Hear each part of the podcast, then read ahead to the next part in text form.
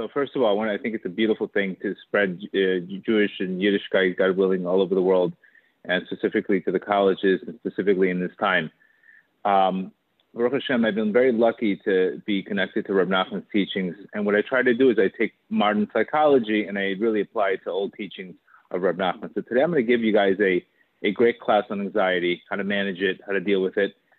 We also we recommend, we really recommend that everybody really joins the WhatsApp group and joins the daily classes because one class will help you with the strategy again, I'm not so much into the motivation, I'm more into the strategy. So, like, one class will help you with the strategy on how to manage anxiety, but it's not going to help you completely get rid of it.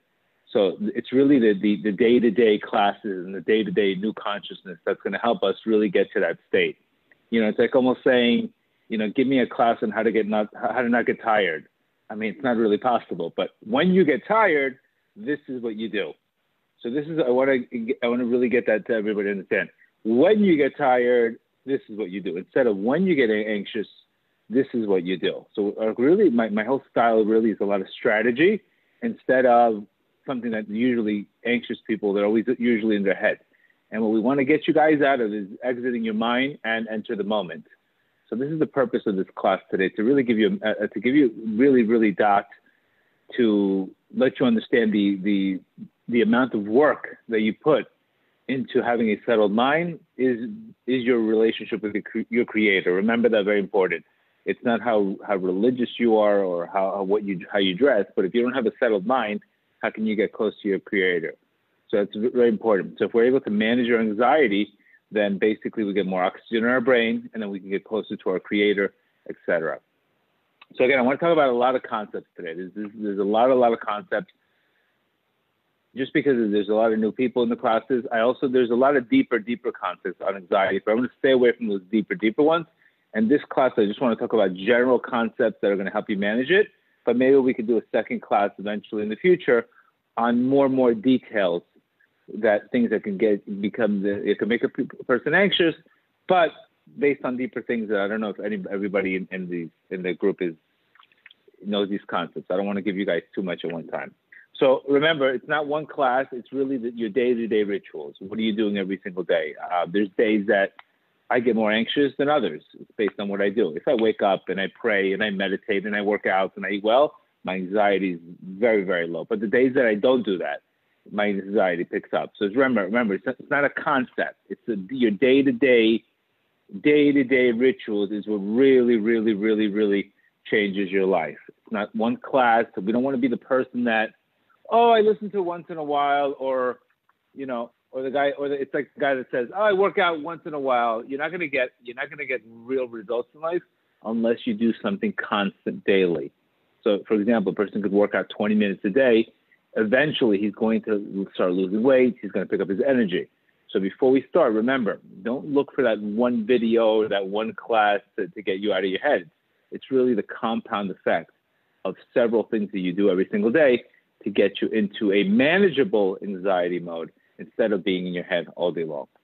So obviously, one of the, the biggest reasons why studies show that people are very anxious is they correlated a lot today to to media. How much how much time we spend on TV, how much time we spend on media. Basically, our brains are not set up for all the stimulus that's going on today, specifically in 2020. There's just way, way, way too much stimulus that's happening today whether it's the violence or it's the politicians or whatever it is in a person's life, it's it's way way way too much too much too much stimulus. Ooh, sorry. And that's one thing we need to understand that. So again, we're not set up for so much so so much stimulus. So one of the obviously the just the just the common sense before we get into the other things is we have to cut cut down the the stimulus and cut down all these things. Anxiety is also very connected to our beliefs, the way what our beliefs. For example, if I believe that if I believe that my life is a threat, then I'm going to run away from challenges.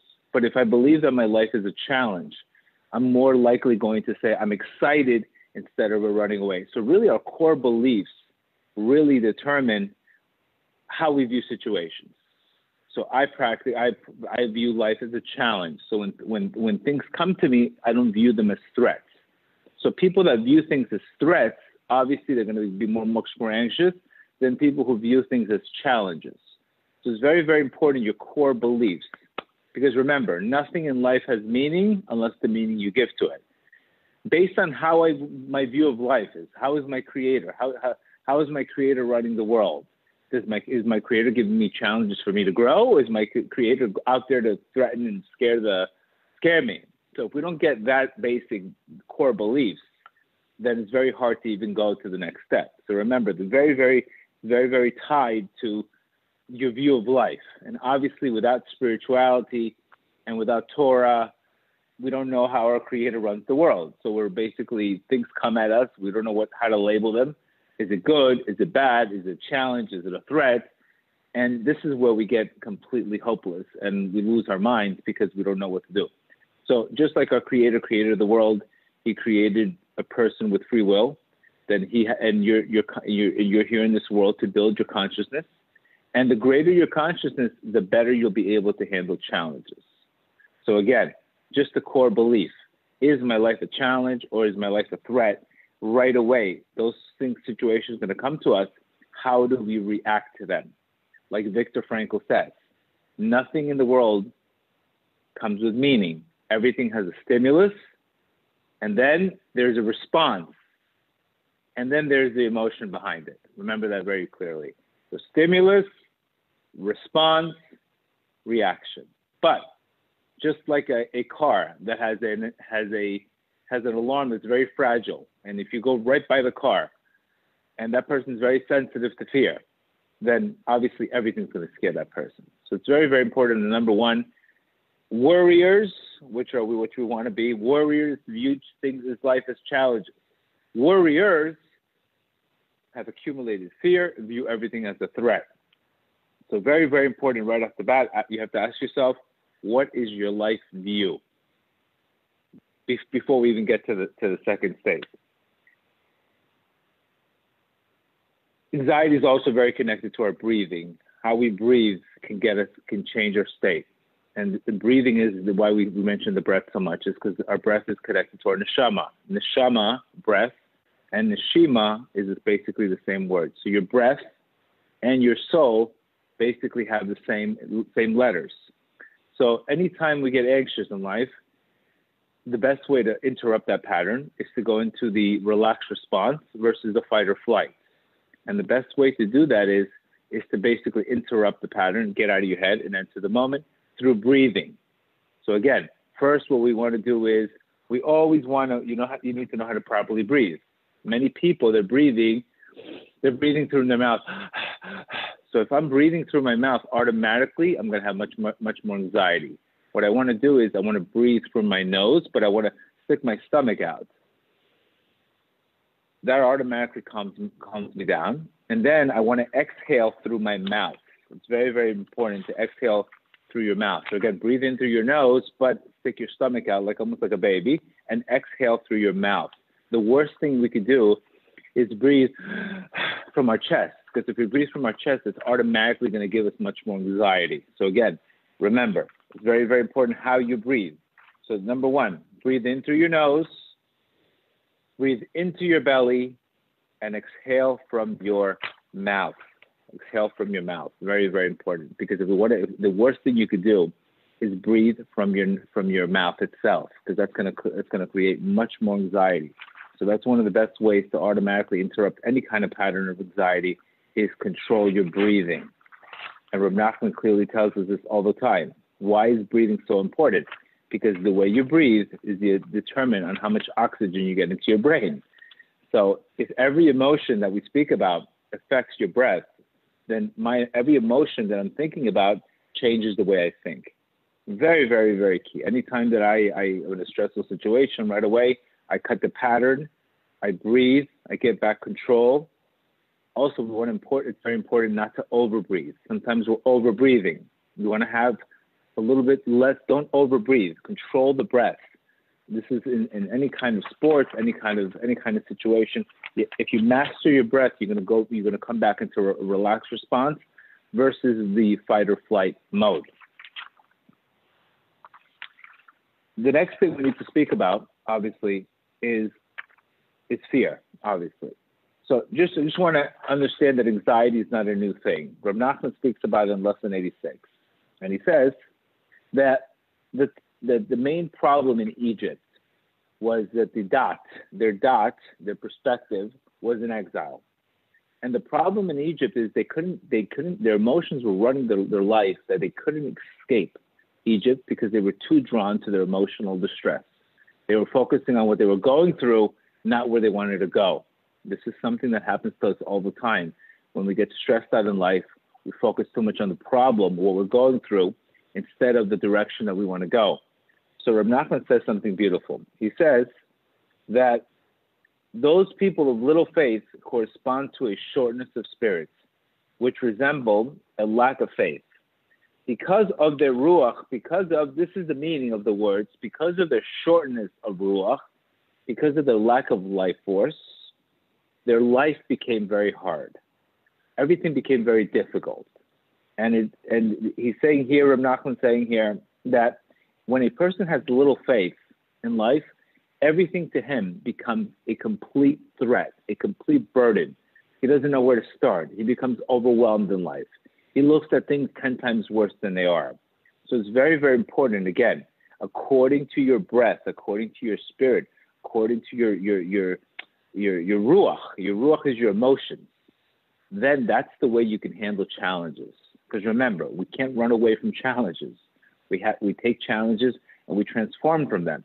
But it, but the way we run it, the way your, our, your what Rav Nachman is telling us here, is in the time of hard labor when a person's moon is down, when his faith is down, automatically what happens? His his his his his ruach, his vibe, his energy level is going to be down. So we know this all the time when we're not into it anymore. When we lose our faith, when we lose our energy, all of a sudden our energy drops. So it's very connected to these two concepts. That means if you want more energy, you have to change your beliefs. Can't get more energy without changing your beliefs. And one of the greatest ways to do that is obviously renewal. So there's that concept between, like the Jews in Egypt, they had a shortness of spirit, so everything became difficult. And this is something that we have to connect to. We have to recognize that if we view things, that we lose our faith in things, then everything becomes a trigger for anxiety. Very, very, very, very important. Another concept that I want to speak about, this is from another great book called Letting Go, that he's saying here that the more fear we hold, obviously, as we grow up in life, we start accumulating stress, accumulating these fears. All of a sudden, the, the, the accumulation could be first, um, how do I know I'm, uh, how do I I have a fear that I'm not in the right school. I have a fear that I'm not, um, maybe I want to do something else. So all of a sudden, little by little in life, we start accumulating fears. Next thing you know, how, how, how do I know I'm going to get married? And all of a sudden, you get everything becomes like I said. Every there's there's all of a sudden an accumulation and accumulation of fears that we that we we start. And he says the more fear we hold. Listen to this slide, very important. The more fear fear we hold, the more we attract fearful situations in our life. Remember that concept. The more fear we hold, the more we attract fearful situations in our life. One person sees sees the virus as okay, it's a cold. Let me build my immune system. I'm going to live my life. Another person's whole life is that virus, and they won't they won't leave the house. Again, I'm not giving you I'm not giving you clinical advice here. I'm just telling telling you how the, according to the amount of pressure that you have accumulated in your life, that is going to depend. It's going to be very diff- difficult for you to, to, to, to deal with to deal with anxiety, because it's not these situations that are exciting you. It's the accumulation of layers of pressure and fears that we've accumulated. And he says here, each fear requires additional energy to create a protective device finally until our energy is drained. So remember, it's not the emotion that's the, the, the problem. It's the we, we're giving energy to that emotion. Very important. We give energy to the emotions. Each of us is willing to look at. We have a reservoir of suppressed and repressed fear. The quality of our fear spills into our lives, colors our experiences. For example, a person is going to have a childhood fear all of a sudden he's going to be afraid to commit to a marriage. He's going to be afraid to commit to the right job. He's always going to question himself. Am I doing the right thing? Am I not doing the right thing? How do I know I'm making the right? What happens if I fail? If I fail? So his whole life is going to be, he's going to get stuck in his head, and always thinking he's going to make the wrong decision. So he's he's going to he's going to probably either try to be a perfectionist or he's going to procrastinate. He's going to use these mechanisms in order to have excuses instead of making adjustments. So you could see what, what we need to understand it's not the one time anxiety. If you have high levels of anxiety, it's teaching you something much deeper that you have accumulated tremendous amount of fear that's inside of you, and you really need a lot of spiritual work in order to release it. The best way to release it is through prayer, is through surrendering it, is to notice it. Obviously, I can't change something I'm not aware of.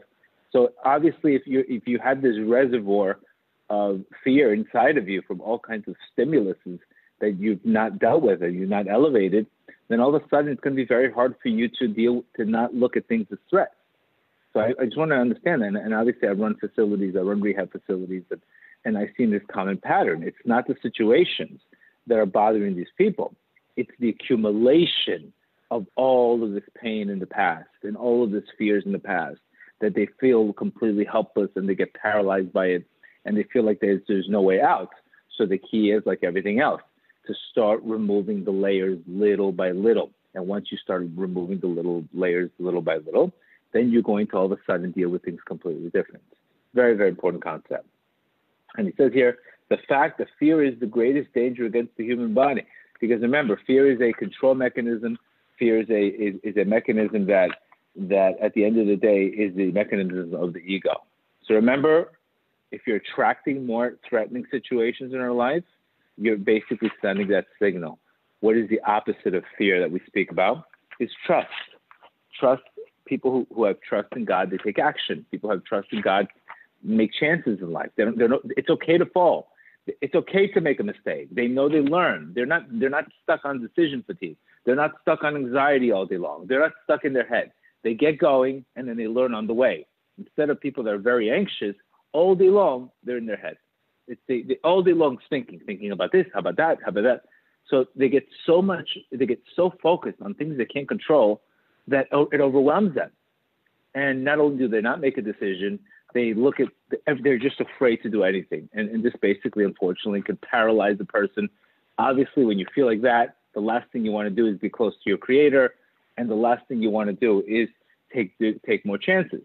So we need to understand we have we need it's not again it's not one class.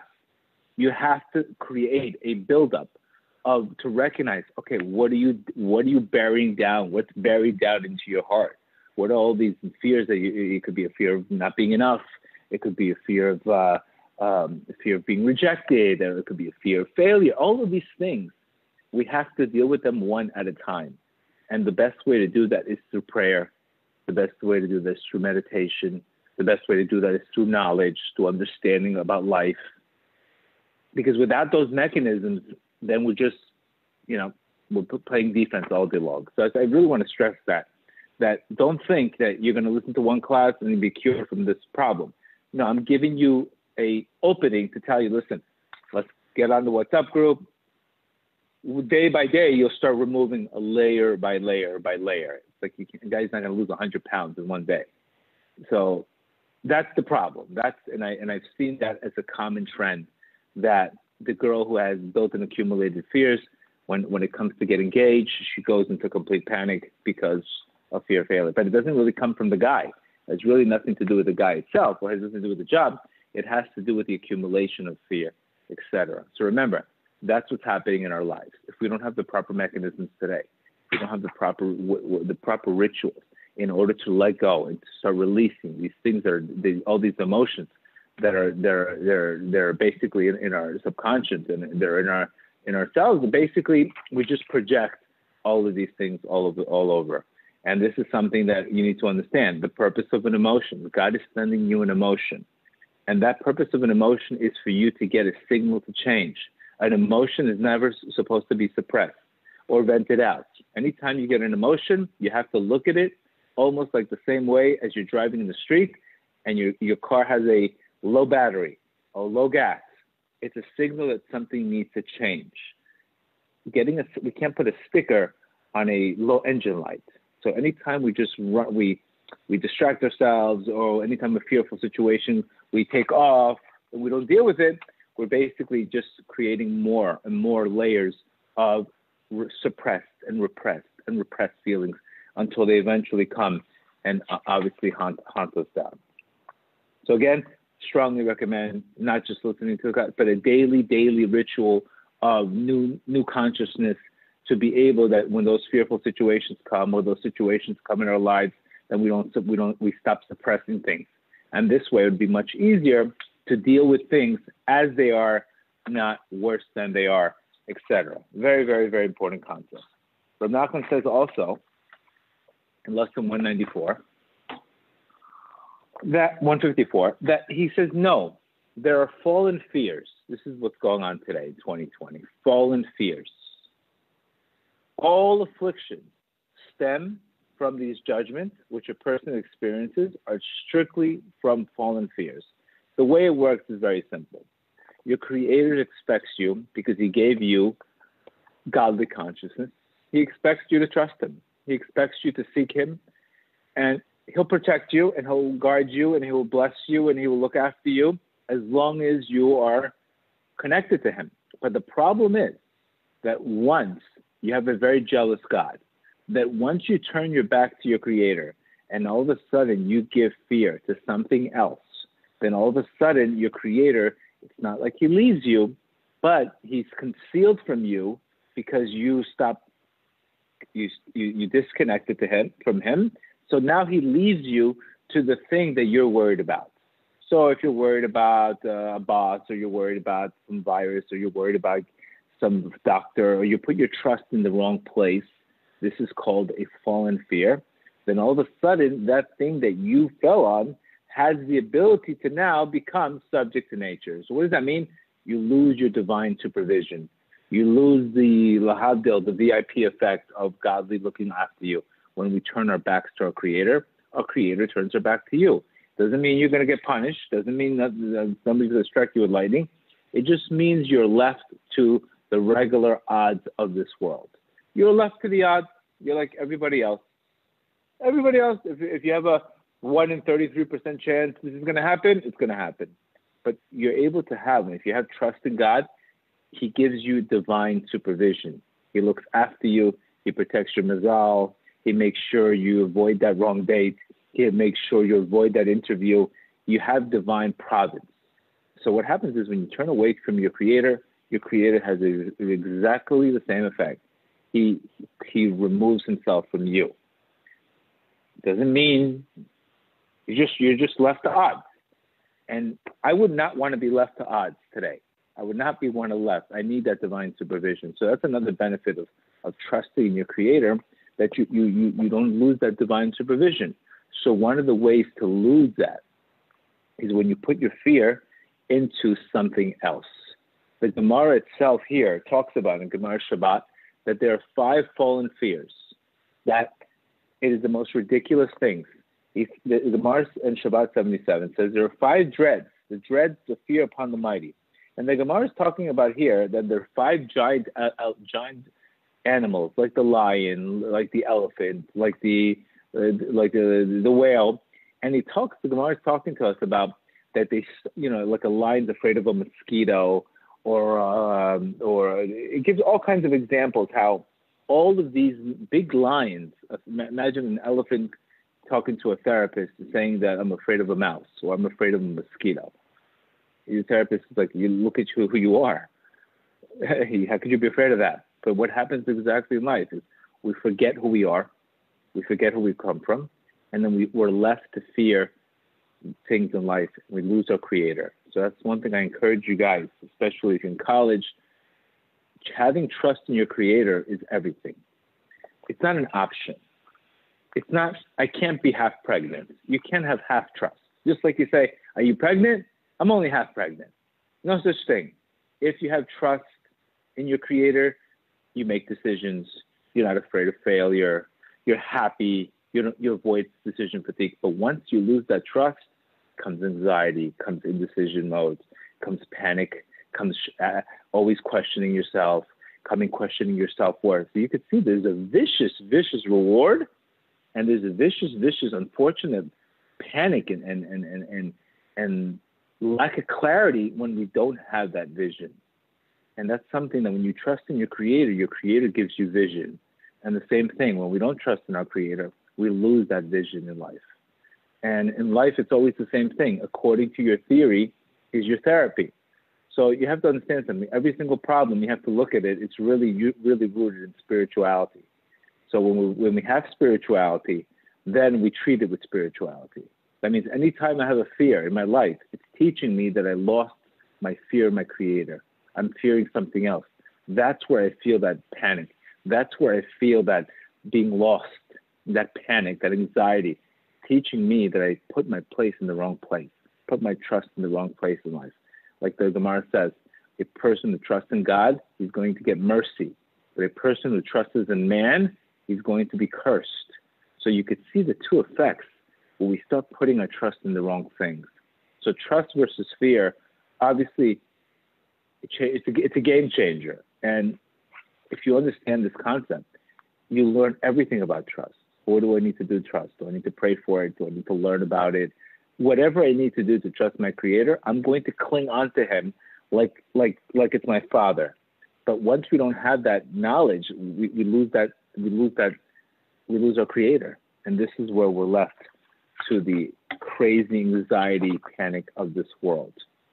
So th- those are the big, big items that I want to explain to you. You're really it's your core beliefs and what are you doing every single day to really get you into out of anxiety mode. It's not something you're going to watch, but if you're going to watch these news channels all day long, and if you're holding an accumulation of stress, and you have these fears you never dealt with, they're going to rise up, and they're going to all of a sudden things happen, and they just trigger what already how you feel about yourself.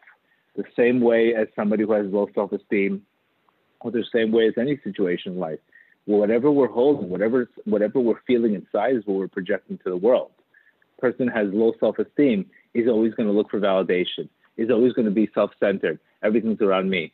So you could see everything and everything, stress, everything in life is really the way we are we are thinking about about ourselves. And this is something that we can we, we can overcome through that and through prayer and through asking our creator.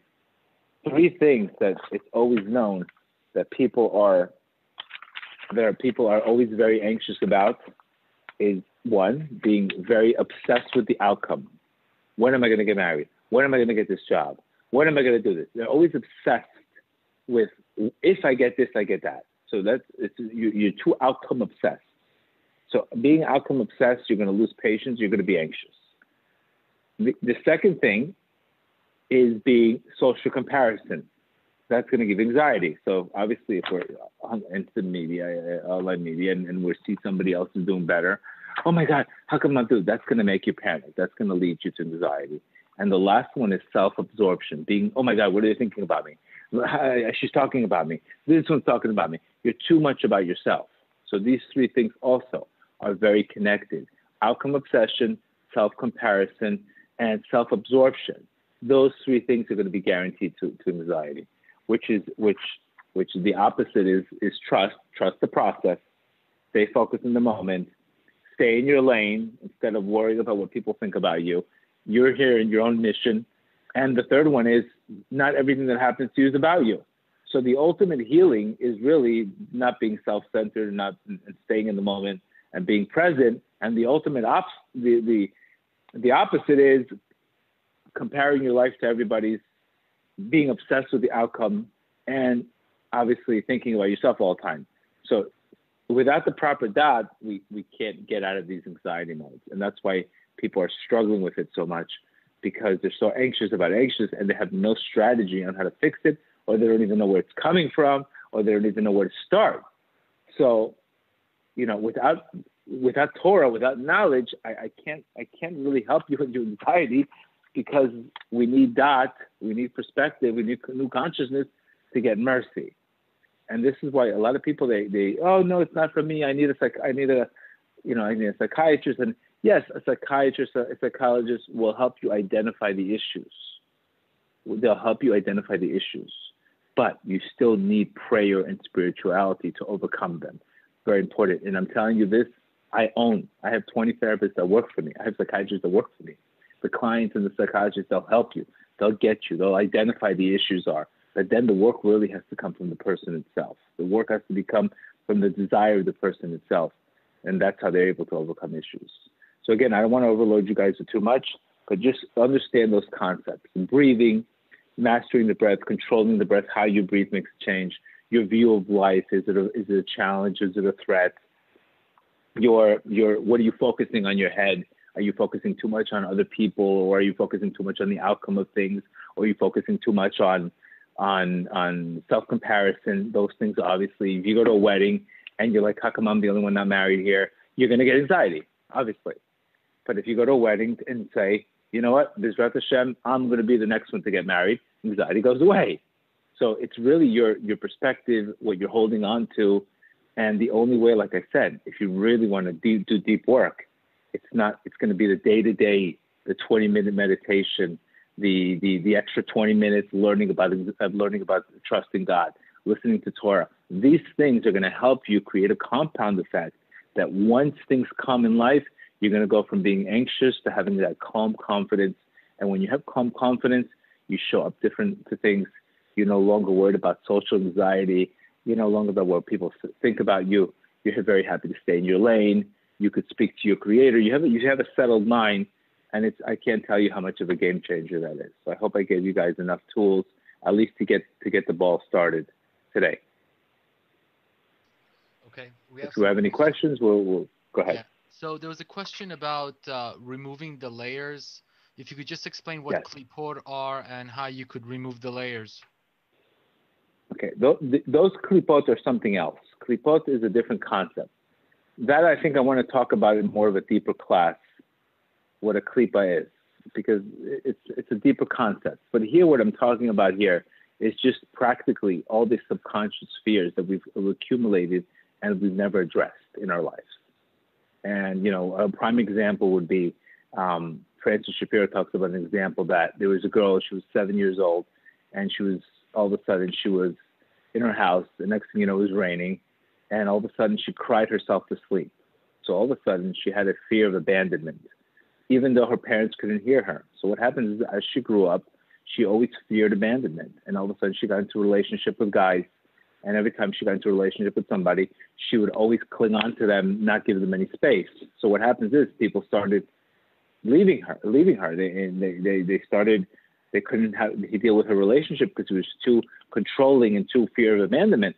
And all of a sudden, what happened? She sabotaged so many relationships that she went to a psychiatrist and or a psychologist, and they came down to the concept that because she was she was seven years old, she had this fear of abandonment, and now she's afraid to give anybody space because if she gives them, if she doesn't give them space, she thinks they're going to abandon them, like her parents did when it was raining in her house. But then she did therapy, and she recognized, oh my God, it had nothing to do with parents. It had to do the parents couldn't hear me. It was raining. Of course, they would have helped me if they would have heard me. So you could see the amount of unprocessed and, un, reservoir of fears that we that we have inside of us. You see, you something that happens to you in the subconscious, it doesn't have a time stamp. It can affect you tomorrow, and what it can happen, something happened five years ago. So it's very important to, that we notice that a lot of our actions today could be happening from our youth, and a lot of these anxiety, a lot of these things could be. For example, I know people that have a concept that money, making money, is so impossible. It's no way I can make it easy because what happens? They grow in a household, and their parents told them you can't make money easy. You have to kill yourself so all of a sudden, this is the movie they projected, and this is the, the what they they've absorbed in their life. And all of a sudden, when they get older, they think if it comes to them easy, something's going to happen to them. They're going to lose it. So you could see so much of accumulation of stories and ideas that we've accumulated and we've never questioned, and that's how they can affect us today. Okay, uh, for over analyzing, for people who over analyze things, how do what do you suggest for people to do to stop that habit? Right, making a decision. That's the best way. Making a decision is the best way to overanalyze something, because once you make a decision, you decide and you and you, and you start the journey. But the overanalyzation is you you really never get. There's no right answers. There's sometimes you're creator, like I said many times, You have to go through through challenges. You have to go through obstacles, and your creator wants you to hold on to him. He wants to prove to you that you, he wants you to prove to him that you trust him. So he's going to put you in challenging situations that are beyond your comprehension in order for, to invoke you to, to trust him. This is what the whole world is created for. It's not created for comfort. It's not created for certainty. So those of us that look for certainty and look for comfort, those are the ones that are suffering the most. But those we know that this is not a comfortable world. There's nothing certain. Blessed every single day, enjoy every day, enjoy the ride. They're no longer bothered by the day-to-day trials and tribulations, and you live a better life. So for people who are not really who are on a fast pace, who need to slow down, what suggestion do you have for them? And how does one stay focused? Again, you know, if I, if you if you're cutting down a tree and it's taking you five hours to cut a tree, and you're depleted because you won't spend 15 minutes to sharpen the knife or five minutes to sharpen the knife, so you can cut the tree down in, I don't know, a tenth of the time. What happens is sometimes we're going faster, we're going nowhere. So first, what I say, get to know who you are, get to know what you're looking for, and it involves a daily ritual, a daily prayer, daily learning. You need a direction. Just running around just to run is not the answer. Just because, you know, there's a great analogy in our lives that when we try to catch two rabbits, you, you catch nothing. So sometimes you have to slow down. You have to get to know yourself. You have to start again, learn, learn about, learn about, learn about yourself. Get to know yourself. I think this is what the creation was was the purpose of this virus, so people could look inner to see what they want in, in their lives listening to classes like this can help you, guide you, open up your consciousness. But just trying to fix something without the proper intention behind it, without the proper, without building your consciousness, it's not going to help. Okay, so the next viewer has a lot of struggles with energy levels from different weather patterns, especially with wind and uh, creating new energy when the new uh, weather patterns mm. are draining them. So, what suggestion do you have with that? Right. It, it, could be. It could be. This could be very tied to some some you know something happened when they're youth. There's got to be some some repressed something that happened to them dealing with the weather that's affecting them today. I mean, uh, I can't imagine that. I, I, I don't know the answer exactly, but it's some, not everybody's affected by that. They could have been they went through something dealing with weather patterns that that all of a sudden they, that that that became the excuse. But again, I don't know the answer to that.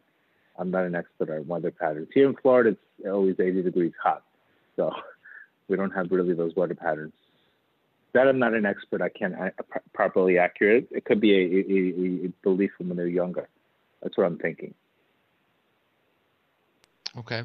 How does one let go of obsessing over the outcomes yet still yearns to get married? you have to recognize that your creator is the one that's setting up the shidduch. Your job in life is to not overdo it. Your job is to make a desire to get married, but also not control it. Let me, for example, if I show up to a date and all of a sudden I'm nervous, oh my God, is he the one? Is he not the one? I don't know. I'm wasting my time. Oh my God, is, is you, you know what? I don't know if I want. You, you're just all over the place. So, like I said, slow down, slow down. Pray, do more time praying than worrying. Praying connects you to your soulmate, worrying disconnects you to your soulmate. So do more of this and do a little less of that. Because between you and me, when you're in your right mindset, you're going to probably want somebody else. When you're in the right mindset, when you're in the right head space, you're probably going to desire maybe something else in the partner that you probably wouldn't desire right now. So this is what I'm trying to explain to you. Prayer really transforms you and makes you want better things. So what you're looking for now could be something that you don't want, or something that's not good for you. So that's why you need that time by yourself to contemplate and see what really is good for me in life.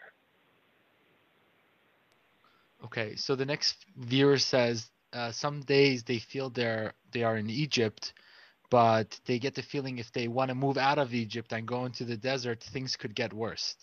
So how could they really connect mm. with hmm. the truth?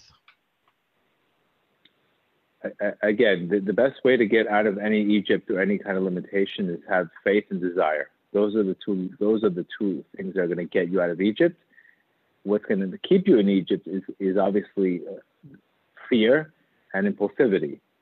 So what you need to do is you need to increase your desire and faith. But again, it's not like I said, it's not the one class. It's the the more Torah you learn, the more things you learn, you start developing your conscious. You are here to develop your consciousness. You're here to develop your mindset. It doesn't happen in one day. Little by little, you take here. You change this. You change that. And then little by little, you, you, you, you see the difference. You'll see the difference as you grow and you see you, you have a different view of life. And this is another thing that we have, we're too impatient today. We don't have the head for anything. We're, we're, we're almost, we don't have the head to think. We're too busy to think. You understand how ridiculous that sounds? I'm too busy to think. We're too busy to think. That's the problem today. Slow down. Wake up early. Talk to your creator. Speak to him. Ask him for direction in life. All he wants from you is a relationship. And then once you pray, you'll see the difference in your life. You'll see the difference in your life. Okay, while we're on the topic of Egypt, how does one move up the economic ladder like Yosef was in Egypt? Trusting. Trust creates vessels. When a person, I have a lot of classes on Parnasa, but trust connects connects your vessels. It brings down bounty from heaven, and fear and anxiety completely disrupt it.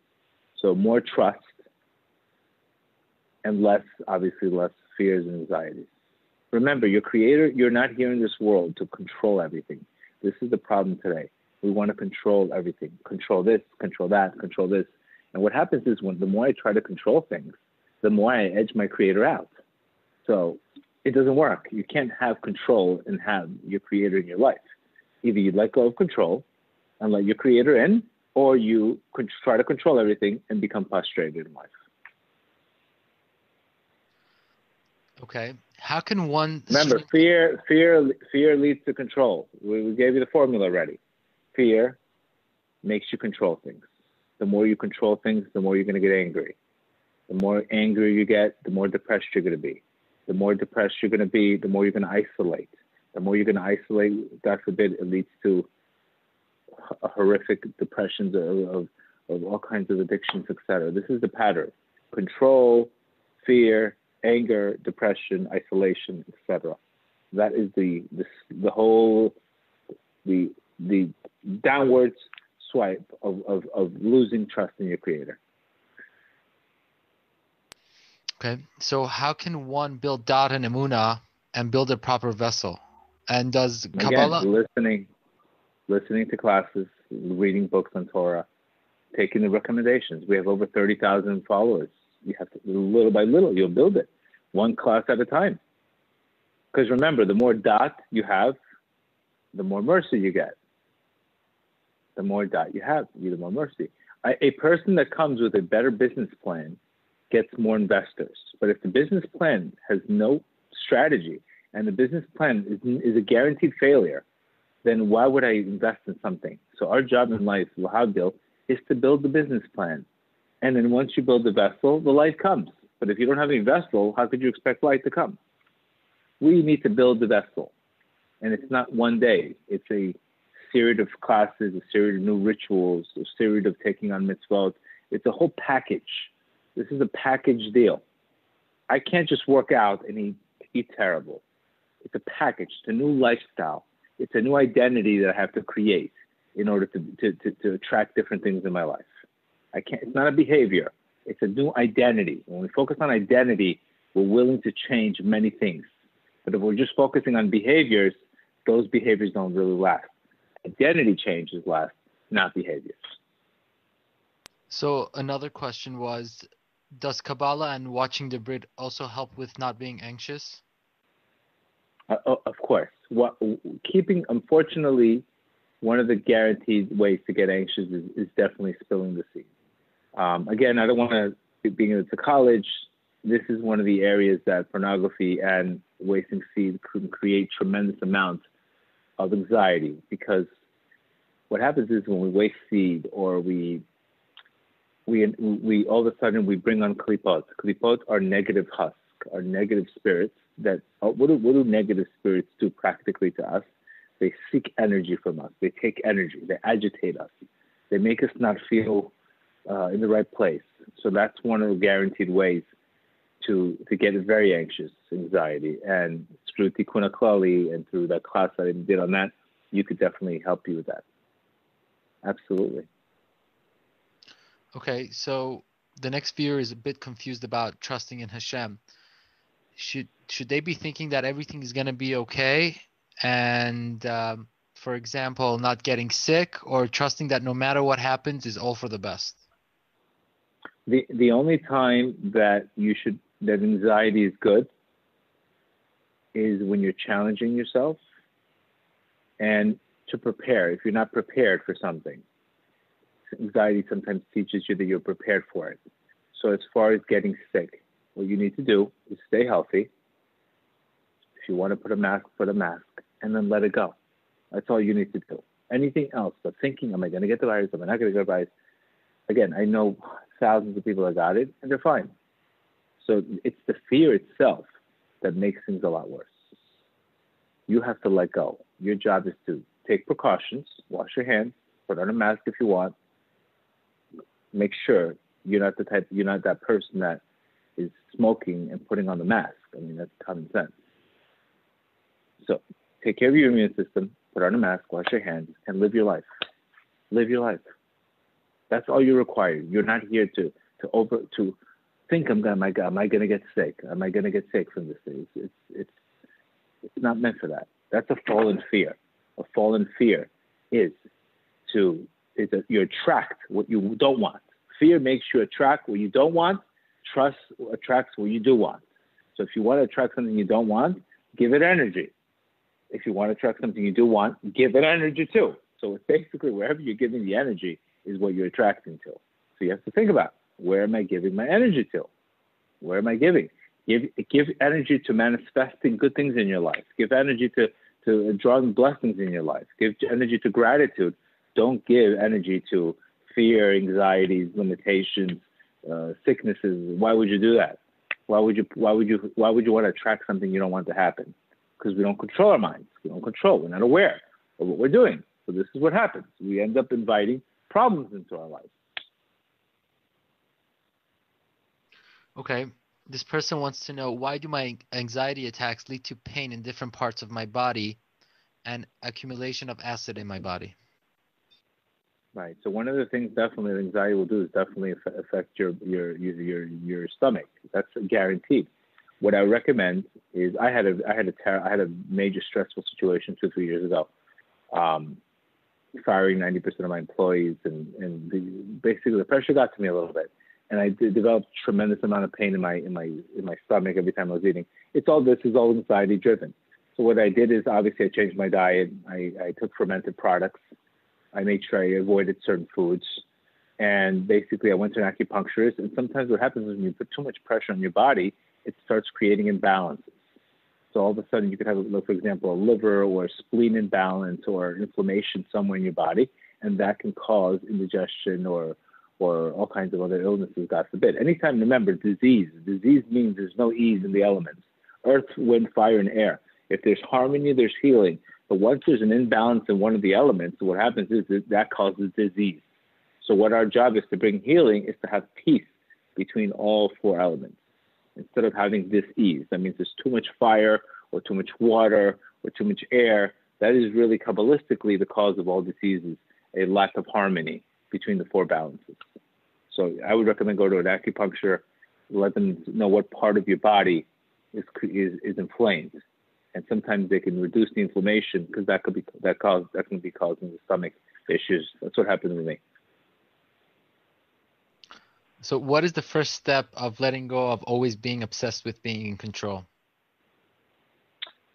Understanding that that's not your job here in this world. It's understanding that the reason why you like to control things is because you have fear, and fear is, is and that's the job of the ego. So you're not letting your creator in. First, you have to remember you can't change something you're not aware of. If I'm not aware of it, I can't change it. The first step of anything, of changing anything, is awareness. Okay, I wake up in the morning and this is what I focus on okay, I really need to go the other way. Or, for example, let's say you wake up tired. That means you wake up in the morning thinking how stressed you are. So the minute you wake up in the morning thinking how stressed you are, that's a great way to deplete your energy. But if you wake up in the morning and say, wow, I'm so blessed, you can have energy. So it's what you focus on and how you, you, you and you're aware of what you're focusing on, how you're thinking, that changes your energy level. Remember, stress weakens 50% of your body, of your physical body. It's a big deal. I mean, your, your body's also going to feel it. All right, we'll take a couple more questions because my battery's about to, uh, I think I'm almost done. So basically, you're saying in order to fight any addictions or any negative habits, it's, it's important for the person to find and identify the issue first, correct? Absolutely. You can't change something you're not aware of. And then you have to learn about all about that issue. And then you have to pray for it, learn about it, and then you can tackle that issue. Of course, awareness is the key. First thing is awareness and viewing it as it is. Remember, this is what, how your creator wants you to come closer to him. We don't want to be obsessed over, oh my God, I have this. No, this is the awareness. So this is the awareness that you have, and this is what you need to work on. That's half of the problem, knowing what you need to work on. Not knowing what the problem is because we dig this so deep, then, then we're lost. Awareness is the key to everything, of course. In regards to taking medications to calm anxiety, um, if it's suggested by a doctor, do you what do you what do you think about them? Are they just a band-aid on a problem, or is it a permanent thing or sometimes, a temporary thing? I, I, I, again, again, it depends on the issue, but sometimes medication is necessary, of course, to give the person a lift, to give the person a boost. Sometimes medication is necessary. What I did, I didn't take any medication. I took, I took, I changed my diet. I increased my exercise and I really increased my prayer. So I did it all spiritually. But some people don't have that kind of mindset. But I did change my diet. I stopped uh, no sugar, no coffee. I, I went into really, really uh, fermented products, yogurts, and all that. I increased my exercise, um, and you know, really, really spend more time on breathing and meditation. And then little by little, it all went away. Okay. If a family you want to you want to take a few more questions? You want to go till nine o'clock? A few more questions? Yeah, just yeah, a few more questions. I just I don't want to cut in case my battery dies because my battery's about to die. But if a, okay, if go ahead. I'll member... take as I'll take as many questions until the battery dies. Okay, it dies, sounds it like dies. sounds like okay? deal. Sounds, sounds like, a plan. If a family member deals with anxiety, how could one help them cope? Again, you, you can give them instructions, but sometimes people don't want to listen to family members. I hate to tell you what I've in my in my knowledge, people don't like they don't like to hear from family members. They like to hear from other people. You can give them suggestions. You can't tell them, listen, you're so anxious, do this. Very rarely do people listen to family members. Again, not that I've seen. It, it's better if it comes from another place. Maybe get him a therapist, but again, try, or put him on the group. You know, tell them, listen, try some classes, see if you like them, and without telling them you have anxiety, you need to listen to classes. The way you do it, oh, you know, help me out. It has to be very, very like casual. People listen to it if it's casual, but if they're told what to do, they'll probably do the opposite. Okay, in regards to someone who feels numb and can't connect to people and doesn't have feelings, how could you, you know, get back to the point that you could connect with people and have feelings? Right. So there's got to be some kind of trauma or something that's causing causing them to disassociate. Um, so I, that that person would probably need more ex- extensive surgery. It's got to be some kind of traumatic situation in their life that's causing them to disassociate. What I've seen from that, because obviously, anytime you're disassociating is very trauma related. So they, it looks like they haven't healed or they probably haven't gotten the right therapy. I would strongly recommend them to go to a therapist specifically for EMDR for something traumatic, from for some kind of trauma therapy. That is usually a sign of, of a person not dealing with some trauma or anything. Okay, when you have a child that is mentally ill, how do you deal with the stress when they have fits, especially when they mm-hmm. are not born like that? How to right, stay? Right, right. You know, I, have had people. First of all, you should get support. There's many organizations that do support this And what you should do is you should take the strength that you're going through with this and try to help other people with it. I have many friends that do have children like this. And what they've done is they've opened up organizations, they've opened up support groups, and they, they were able to manage and help other people with the same issues. So definitely be part of a group. It's m- much easier in life to cope with something when if you're part of a group, especially when you, when you have those rough days. And you definitely need support from people. Listen, we're wired to connect to people. We're wired to have to help each other out. Nobody feels good all the time. When I'm not feeling good, I call my friend. He tells he makes me feel good, and then when he's not feeling good, I call him. So it looks like you need a little more connection. I would recommend with probably peers that are that that are going through the same challenges you are. It definitely works for addiction. For addiction, there's no question that people in recovery help each other out. They become sponsors, and the system just works amazing. And they are, and because they all each each each one of them lifts each other up when they all need it. It definitely works. Connection is part of the pro- connection is a solution to some of the problems in life. Okay. So this person, I guess, is a singer. And when they sing, it requires them to breathe from their mouth as opposite to breathing from the nose. So this person wants to mm-hmm. know how could they attract anxiety just from breathing from the mouth when they're singing? That's what they're not understanding. No, normally I'm talking about if you're performing from you're singing, you need to use your mouth, obviously. But in general, if I'm breathing from my mouth, I'm going to be more anxious because my chest is going to.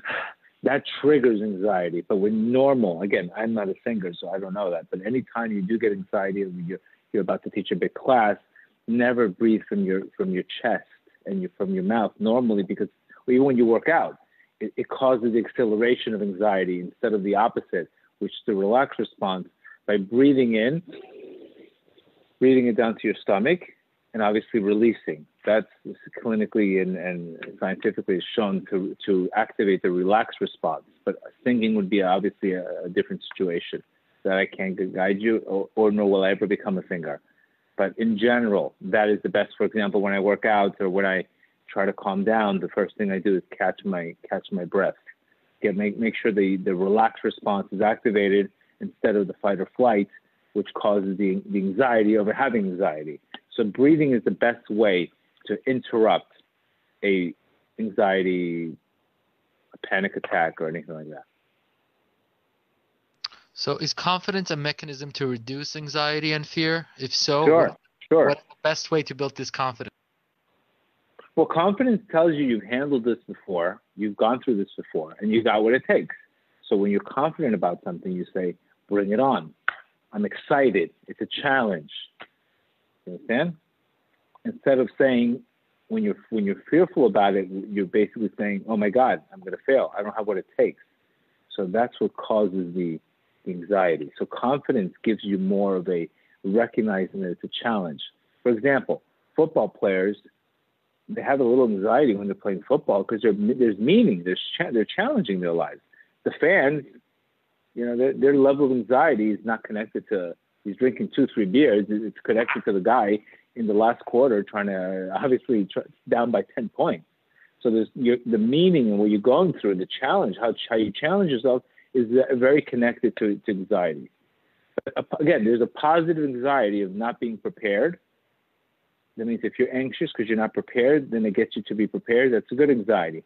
If you're if you're if you're getting to a level where you're getting out of your comfort zone, that's also a good anxiety. Those are good anxieties. Those, those you don't want to run away from. Of course, I have. I buy new buildings. I buy new. Uh, I grow. I, I try to take on more weight in life. I, I do have anxious moments, but it's all growth oriented versus, oh my God, what's going to happen tomorrow in the election? That's not going to do nothing for me. If it's anxiety to bring me to a better goal, it's an anxiety to get me into a better situation, yes, then I'm excited.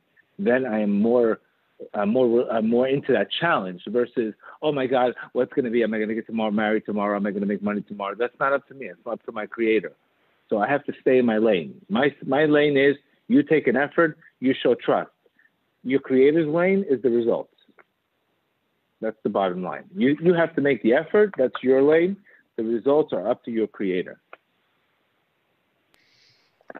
Okay, how could one help with friend with a friend who has suicidal thoughts? Who has suicidal thoughts? Correct. Yeah, they, they, I would strongly recommend them to see a therapist. Those kind of situations, you definitely need a therapist for that. Maybe they need the right medication. There's there's a that's something much more serious than you want to deal with. Okay. How can one be there to help a friend going through a crisis or serious sickness without letting it cause that person right. anxiety and fear that something bad can happen easily to them? There's a great video that I have called um, "How to Lift Some How to Lift Up Somebody," and I strongly recommend them to listen to it. But remember, the biggest the biggest segula for healing is faith. Faith activates the calm system, the relaxed response. Faith activates emuna. Faith activates a person to calm down. The opposite is you're bringing more fear. And again, it's very hard when you're dealing with physical pain. Um, but I would recommend suggestion to that person books on faith. There's a great book called The Wings of the Sun on, on for chronic illnesses. It's a phenomenal book. It talks about the methods from the Rambam and Rab Nachman on healing. It has prayers, it has Torah knowledges. Anybody who's who's sick, unfortunately, I I, I try to give them that book. It's really a, a, a game changer. It's called The Wings of the Sun by Abraham Greenbaum. A very be- beautiful book. So, would you suggest that uh, book to someone who wants to grow in Torah also? Like, what sources do you recommend to someone who wants to grow in Torah? I have I have a class on YouTube where with with 20 recommended books. Everybody should they can go on my on my um, YouTube channel. It's called Gedale.com. It's my it's my website G E D A L E, and you could see my YouTube channel and all my classes there. Another great book for chronic illness is called Radical Remission. It's another book that showed how people were in a very critical stage in their life, and it shows talks about over a thousand spontaneous recoveries of tumors going away and all kinds of uh, magically people were magically healed by changing nine things about them. And they were all, you know, these were people that were given a certain number of months to live. And you just saw miracles, miracles called, it's called spontaneous recovery. Another phenomenal book. It's not a Jewish book, but it's a, it's a, it's a book that has, it gives you a lot of hope and it gives you a lot, a lot of courage. Okay, you are referring people to see a lot of therapists, but what advice do you have? Because there are a lot of people who are going to therapists and they're losing time and money. Uh, how right. could you okay. So that you maybe you need a different therapist, or you need to also remember therapy without meaning. Therapy without meaning. That means I have to recognize I'm going through a problem, but my creator. I mean, I can't just go to a therapist and, and, and, and expect the therapist to solve my problems the, if the therapist's job is to identify the issues that are going on in your life, you now have to do the rest of the work. Remember that concept. Don't. It's not a. It's not a car wash where I go in, my car washes the car wash is dirty, and come out beautiful. If you're looking for that, it's not going to happen. They'll identify the issues. Now you need to deal with the issues, and you need to come to your creator with those issues. That means therapy without meaning is not as good as as is not the, the best combination. You need meaning, recognizing that that obstacle, that problem in your life is bringing you closer to your creator. That means I would recommend the therapist, but I also recommend listening to my classes along with the therapy. I think you have you have the double combination to to you know sometimes you need medication, sometimes you need a boost. It's not something that I can answer on a Zoom chat. person has an addiction issue. This is not something you're going to go see a therapist and fix it. This is a spiritual change. You need to go into a program and all that. It's not, you know, it's not it's not an easy issue to deal with, but it's a, there's issues that are much deeper rooted that have to be handled. And again, you, you have to be careful. There's therapists that are not good. There's therapists that are terrible. I know therapists that are terrible. I wouldn't I wouldn't I wouldn't send them to my worst enemy but there's therapists that are very, very good. So you have to like you have to search, and if it's not working for you, you can change. Or again, pray that you should Hashem should send you the right therapist. Okay, let's go uh, till nine fifteen. Let's just there's a lot of questions here. Um, how does one get over anxiety and sadness that comes with losing a loved one? Right. So there's a the Torah talks about it. there's a time there's a time to grief, and you know, and it sets a timeline of a year. And again, you have to recognize that that person came into this world for a specific time and a specific mission, and the mission's over. Rab Nachman, he died at 39 years old. He had no, he had nothing less, less to do here. His mission was over. Certain people come to this world as a mission, and then they're in a much better place. And you have to believe that. You have to believe that Rab Nachman referred to death as going from one room to the other room. That they're here for a mission it's not that they Hashem punished them or that. You have to really look at the bigger picture in life. That you're here for a mission. They're here for a mission. They have a certain time and a place to be here, and then the mission is over. They complete it, God willing, and the rest, they're in a better place. That's how Rav Nachman, it's unbelievable words that he could say that. He literally said, death is from here to there, this room to that room, because he, he already reached purpose. The Arizal HaKadosh also is the same thing. He died at a very young age. You talk about big tzaddikim that died at a very, very young age because they had nothing left less to do here. Okay, so in regards to talking uh, to yourself, could you just clarify that you're really not like talking to yourself, you're talking to God? Because over here, they're talking to your God. Correct. No, you're talking to God. I have a class called His Bodedut, a few classes on Hisbodedut that we speak about, which is a, which is a Jewish medication. It's a conversation between you and your Creator. The best form of prayer is when you're speaking to your Creator, and your Creator is basically speaking back to you. He's giving you ideas. He's opening your mind.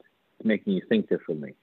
Truth, the truth is, after a good prayer, you think you should come out of there like a different person. That's how you know you prayed the right way. You come out of there like a different person. You're more you're more energized, you're more you're more clear. You could view the same situation with a different angle.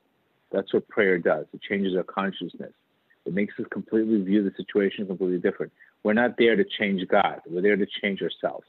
Prayer is the gift to change ourselves. But again, there's a, many, many classes on my website and called Bodedut on prayer. Strongly recommend.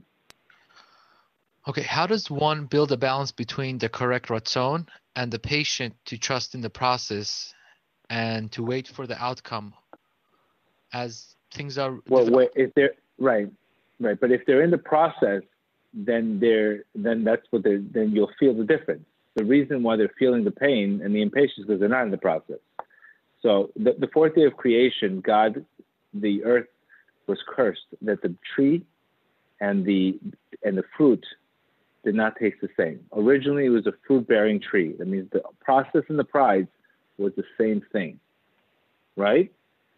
But what happens is because of the curse of the fourth day of, of creation, what happens, the prize and the process, the fruit and the tree of the fruit became two different concepts. So today, anytime you're wishing for something to get something, to be that if I get that, I'm going to be happy.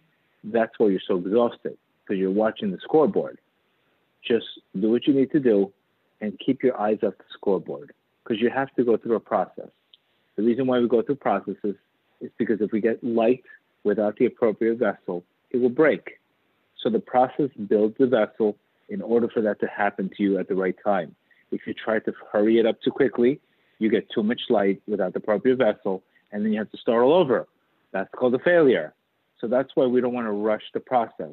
Just like imagine you're baking cake and you don't have time, so you you take it out in the wrong time, and next thing you know, you're eating the cake and it tastes terrible. It needed to be cooked more. So what happens? You wasted your time. Now you have to prepare again. You have to wait again. And that's the frustration in life, trying to skip the line, skipping the line. Just enjoy the process. Breathe, enjoy the process. You are where you're supposed to be. The, the ego tells you, oh my God, look at you now. You should be here. And then when you get there, you know what it tells you? You should be over here. And you're never in the right place like you you could be on a date. Oh my God, I'm 27. I'm not married. I should be married already. So you can't even enjoy the date because you're already next. You're already in the three steps ahead. And even though the guy's talking to you, what'd you say? Oh, no, he's not for me. you understand? This is the way people show up to things. They, they show up to things with the next thing and the next thing and the next thing, and they don't even catch anything. and you have to recognize it doesn't work. There's a reason why you're going through a process. It's because you want to build a vessel. But when you want to hurry the process, you're only going to be frustrated and you're going to go back and forth over and over and over again. I see it all the time. People relapse so quickly because they don't, they're not doing the work. So they think, oh, if I just do it quickly, I'm ready. And then they, oh, they're not ready. They relapse over and over again. Okay. You're not going to to as, un, as unripe fruit. He referred it to as unripe fruit. Okay, we're at 916 now. I just want to let the viewers who um, had Thank posted your questions here, you could email breslovpower at gmail.com and we will try to answer your questions. Gedalia, thank you.